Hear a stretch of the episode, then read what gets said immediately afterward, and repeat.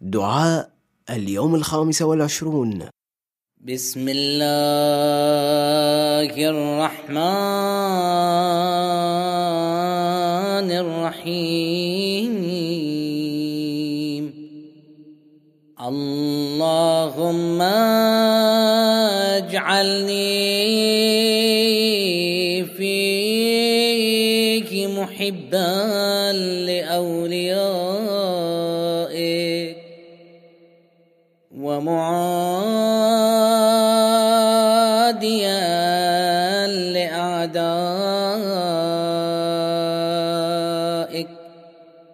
مستنى بسنة خاتم أنبيائك. يا عاصم قلوب النبيين